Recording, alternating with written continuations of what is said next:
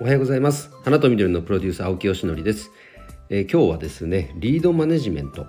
あの選択理論心理学を活用したマネジメント方法のことをリードマネジメントと言いますが、えー、それって本当奥深いねということについてお話をしたいと思います、えー、先週土曜日にあのまあ、僕らこの選択理論を学んでる仲間が、まあ、JPSA という団体でその長野支部というものが設立をして1周年になったんですね。その1周年記念行事が土曜日にありました。その運営を運営メンバーとして関わっていたんですけど運営してで終わってちょっとほっと息しほっと一息してたら、まあ、この配信を2日ほど忘れてしまいました。すみません。でその今回運営をさせていただいた中で、結果とすると300名を超える多くの方々に来ていただけたと。表向きはすごくもう大盛況でしたねと。いうことで着地はしたんですが、まあ、実際運営という視点から、うんと、見てみるとやっぱりまだまだ課題はたくさんあったし反省点も僕個人としてもたくさんあったし本当に多くの学びをまあ、得ることができた。そんな機会となりました。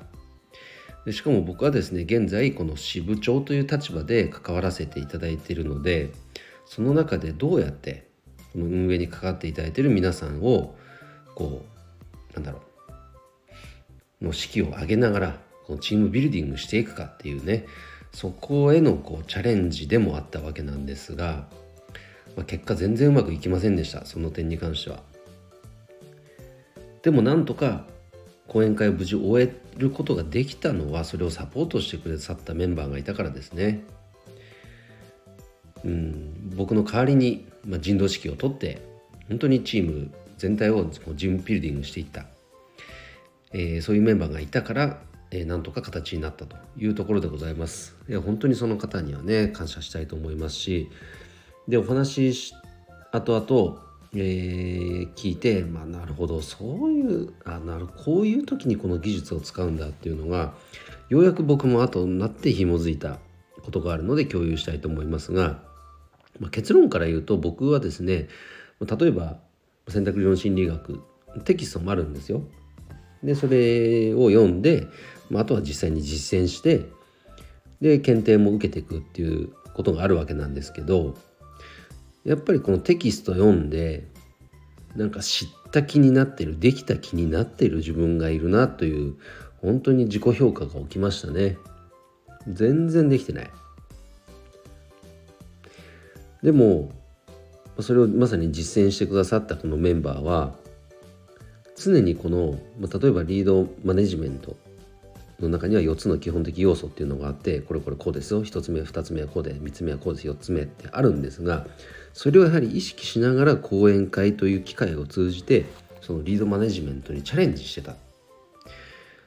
ということをやってたんですねいやすごいなと思って。僕の方はどうかっていうとなんか頑張って人集めなきゃとか集まってきたからこれどうやって回すかとかそんなことばかりになんか頭が取られてて思考がいっててそこでどうやってリードマネジメントを活用してっていうかそこに自分がチャレンジしていこうかなんていうね考え方が本当にできてなかったなっていうもう反省だらけでした。なるほどというね気づきを本当に得ましたね。うんやっぱり知ってるとできてるはもう別次元ですよ。僕はどうかというと知ってもいなかったかもしれないですね。知ってかもじゃない知ってもいなかったね。テキスト読んだっていうだけで全然頭入ってないですもん。頭入ってたら多少なりとも意識できてるはずですけどできてないな。できてない。いやこれは反省。うん。であとはまあ知ってたとしてもそれを具体的に現場で実践するってなるとまたそれは別次元の話ですしね。本当に多くが深いです、まあ、例えばですよ。例えばリードマネジメントの4つの基本的要素ってあって1つ目どんなものがあるかっていうとリーダーは仕事の成果の基準と基準ね。と必要な時間について部下に話し合ってもらいその意見を取り入れる。部下の技術と欲求が適材適所であるか常に確かめるって書いてあるんですね。そう。よ技術と欲求があったとしてそこそれをそれが適材適所であるかどうか。この確認。例えば A さんという人がいます。すごくこうパソコン作業が得意な人がいるのに全然それに触れないような例えば駐車場係とかになっちゃったとしたらその方の欲求を満たすような役割配置っていうのができていないってことになりますよね。例えばそういうこと。これを常に確かめるってことですよ。はあなるほど深いなと。他にも